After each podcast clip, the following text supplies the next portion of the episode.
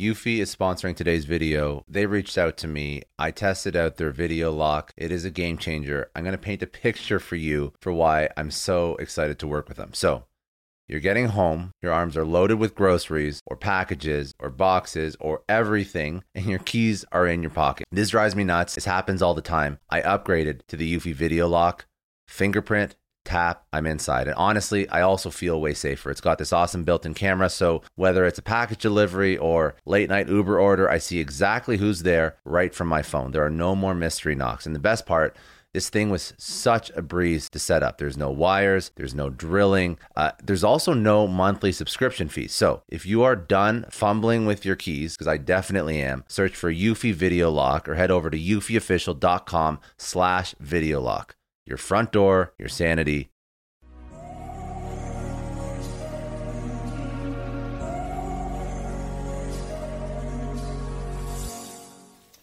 Welcome to the lessons episodes of Success Story. These lessons episodes will be shorter clips from past guests, accomplished value community members, and myself. In each short episode, we'll feature concise and insightful, actionable conversations and tactics providing you with real world strategies and tips to help you achieve your personal and professional goals. If you're seeking a no nonsense approach to growth and progress, you've come to the right spot. Settle in, take notes, and enjoy. I love it. It's uh, you know I think that you I think that you're describing what a lot of entrepreneurs describe because from the outside they look absolutely you know batshit crazy like they're but it's not. It's a love of the game. It's a love of understanding how to play the game of uh, listen, we're in we're in 2020 and people are realizing that jobs are not secure, that working for big companies are not secure. Obviously, nobody expected this, but you know the the the traditional work for somebody, work for an IBM, work for business machine, like the the place to go work. It's not it's not the safe option anymore, and people don't spend 30 years in a career. So uh, you know, I think that the takeaway is go go try something. go try something. And I think there's at least that from me, and it sounds like I'm on commission from some organization. I'm not, but there's this need for me to tell people to at least go try it once. It might not be for you. You might actually dislike the initial chaotic setting, and what I see as romantic, you see as frightening. And for every kind of step forward, what I really end up liking and falling in love with just gives you anxiety. But I still suggest you go out and try it. Even if you lose, as in you spend 18 months trying to bring something to life that just didn't survive, it was stillborn. That's okay. That is probably the cheapest most valuable MBA you can go acquire. As in, you can go spend that uh, 200K up at Columbia, and I'm not saying you're going to come out uh, dumber, but if you really want to come out smarter, I suggest you do the two years on some startup idea because that is just knowledge that is very hard to acquire elsewhere, almost impossible. So that's certainly one bullet. I think the other bullet is if it is for you, when you do lose that first startup, which must be the assumption, as in almost every startup will have a super optimistic beginning and a very sad ending. That is how most of them are defined, and that is okay. You just need to at least assume it won't go well, but then you should imagine not a you know single venture, but probably a lifelong career as an entrepreneur for where you can do 10, 12 interesting ventures. Only two or three of them need to kind of work half okay to kind of pay for the remainder of them. So that's a lifelong entrepreneurial career, or as I tend to call it, it's the 50 year fund. So most VCs will run a four year fund. You can't do all of them at the same time. You have to do them over 50 years. I'm uh, 23 years in on my fifth venture. I might got five more in me, perhaps. Yeah. Well, listen, like if you, I think the, I think the biggest thing that you mentioned that's important to remember or take away is like you're to fail a lot. And if you can get over that hump, then you're just on to the next one, on to the next one, on to the next one. And you learn every time. And that's why you hear like, you know, like I, I don't want to hijack this, but like you hear about like Zuckerberg and whatnot, and he's like, how many things did he try before Facebook? And I'm sure like all the other apps that you can name that you use on a day to day, they've all tried and failed like, you know, many, many things before they, they become successful. And I know it's easy to say, but you certainly see plenty of people, and you must have friends who worked at Morgan Stanley and finally assembled the courage to quit their job and go do that thing that they've dreamt of doing for years and failed on it. But they sometimes attach their life's worth to the success of their company, which is completely unfair. And those two got nothing to do with each other. So your life's worth, I said, you're just a nice guy, whether you're making, you know, 40k minus 300k or 800k a year on your newly established venture. You're still a cool guy. So somehow, which is why I tend to, not out of disrespect, speak of startup as a game. Just like any professional football, if you want to really become good at your craft or any other sports that uh, you go watch, you must just assume that you play a lot of games and you lose many of them.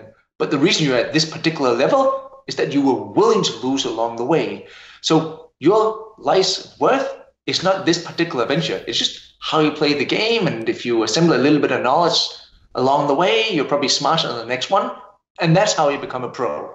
But not one for where, sadly, some end up with not a full on depression, but just a sad set of months, if not years, in life for where I hated the last eight months. I had a difficult time in assembling again the courage to kind of go back out into life and tell people who I am, given I told everybody up until this point that I was an entrepreneur, and now I have to tell them that, well, it didn't work. So I've, uh, this is my fifth venture. One of them didn't work. I proudly put it on my CV and I proudly speak of, you know, all the mistakes, why I think we failed. And hell, I might even still pitch it as in, hey, I think we could have made it work had we done this. But it's not something I would want to hide. It's certainly not a part of my life that I want to be without. But how do you? Why do you think that is? Why do you think that?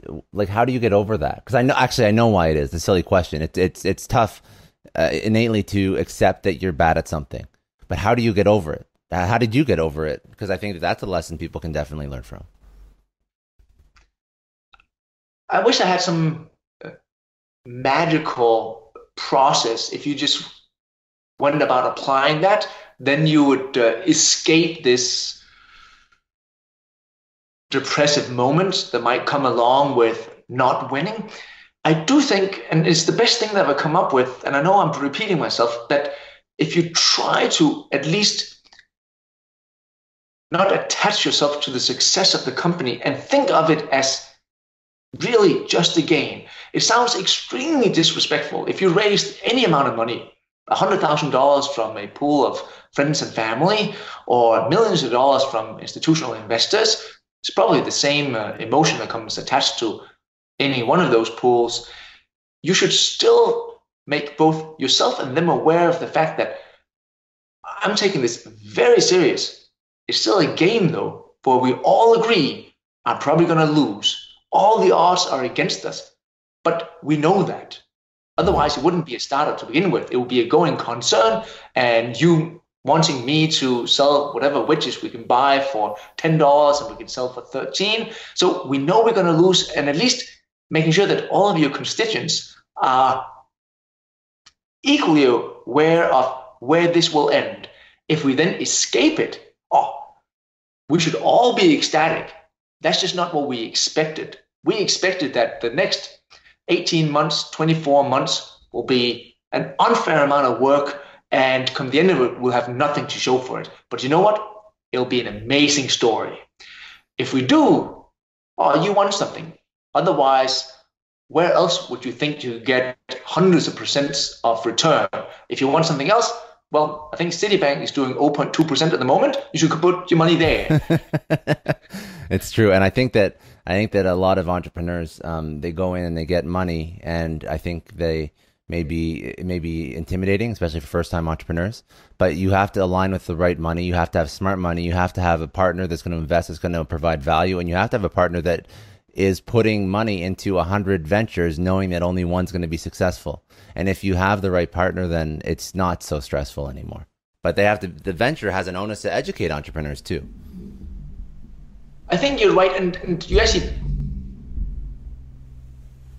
picked up on a point for where you can add unnecessary stress to the equation yourself if on your very first venture your first 40k is your parents savings all of their savings. Not one out of many investments that they will make. This is their only investment. That is not healthy so you should try at least to find people where you know i'm one out of many and they have a portfolio. And in that portfolio, there'll be a lot of bodies, and it'll be okay because there'll be a few winners, and will pay for the rest, and I can still come back, be in his next portfolio. Mm-hmm. So in that regard, try at least to design it in such a way that you aren't adding unnecessary stress yourself.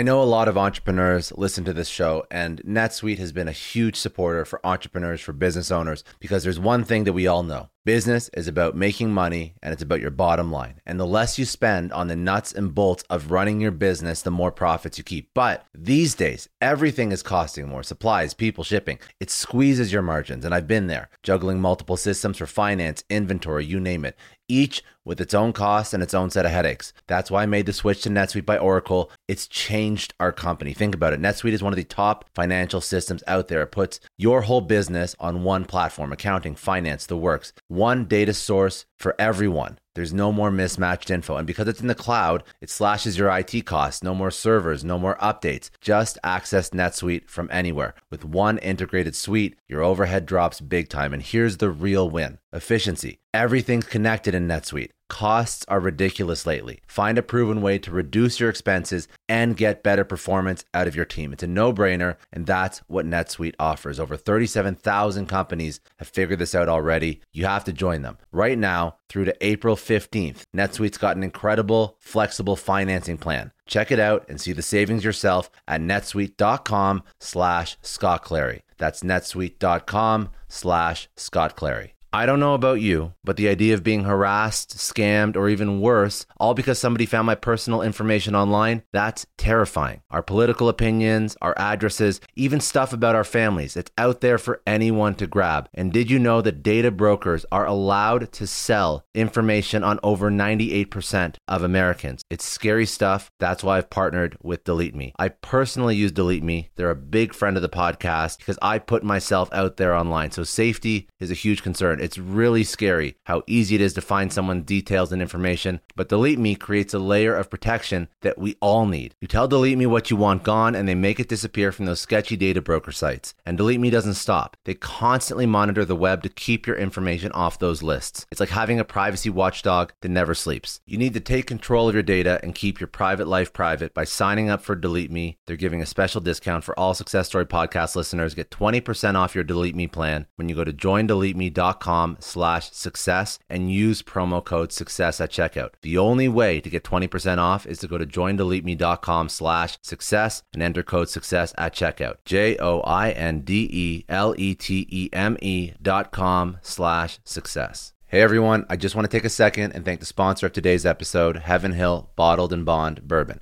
Now, I don't have a lot of liquor sponsors on this show. Heaven Hill Bottled in Bond is actually one of my favorites. I've drank it for a few years now, and this is why we actually decided to work together. Heaven Hill Distillery, family owned since 1935, is a great entrepreneur story too. So there's five brothers. They filled their first whiskey barrels back in 1935, and their legacy still lives on today. Heaven Hill Bottled in Bond is aged over seven years. That's three more than required by the Bottled in Bond Act of 1897. This means the best quality, the best purity, and the best consistency. This is not just average bourbon. It's the winner of the double gold medals at multiple 2023 World Spirits competitions, and they've won the very prestigious Triple Still Award. It's a very big deal in the liquor and bourbon world. Heaven Hill Bottled in Bond boasts an exceptionally smooth oak flavor, while its aroma offers a sweet blend of caramel and smooth vanilla. If you love bourbon, you need to try Heaven Hill Bottled in Bond. Available nationally, look for a bottle at your local store. Heaven Hill reminds you to think wisely, drink wisely. Think back to your last few days in the office. Did any of them leave you feeling really accomplished? Not the kind of day where you're running around like crazy, but where you've made real progress on something that matters. Because being busy doesn't always mean being productive, and I bet you we've all been there. And maybe it's time to rethink what it means to get things done. Today's episode is sponsored by Belay. And what they help you do is instead of getting sucked into emails and to do lists, they help you delegate tasks and focus on big goals. They can connect you with top notch US based talent who are ready to take on those time consuming tasks that bog you down. Let's be real, there are way more important things you could be doing than bookkeeping or wrangling a packed inbox. They have virtual assistants to handle all of those pesky administrative tasks or accounting professional to take care of all your financials. But here's the best part you don't have to waste weeks searching for the right person. Belay's personalized matching service works quickly, sometimes matching you with the right talent to take stuff off your plate in under a week. Are you ready to try a different way of working? Check out Belay's list of the top 25 things you can delegate to a virtual assistant. It might just change your business and your life. Text success, that's S U C C E S S, to 55123 to get the list and to start transforming your to do list with Belay. Thank you so much, Indeed, for sponsoring Success Story. For all business leaders out there, Indeed is a lifesaver. See, we're always driven by the search for better, but when it comes to hiring, the best way to search for a candidate isn't to search at all. Don't search, match with Indeed. If you need to hire, you need Indeed. Indeed is your matching and hiring platform with over 350 million global monthly visitors, according to Indeed data, and a matching engine that helps you find quality candidates fast. You're going to ditch the busy work and you're going to use Indeed for scheduling, screening, messaging so you can connect with candidates faster. And Indeed doesn't just help you hire faster, 93% of employers agree Indeed delivers the highest quality matches compared to other job sites, according to a recent Indeed survey. Leveraging over 140 million qualifications and preferences every day, Indeed's matching engine is constantly learning from your preferences. So the more you use Indeed, the better it gets. Join more than 3.5 million businesses worldwide that use Indeed to hire great talent fast. And listeners of this show will get a $75 sponsored job credit to get your jobs more visibility at indeed.com slash Clary. Just go to indeed.com slash Clary right now and support our show by saying you heard about Indeed on this podcast. Indeed.com slash Clary. Terms and conditions apply. If you need to hire, you need Indeed.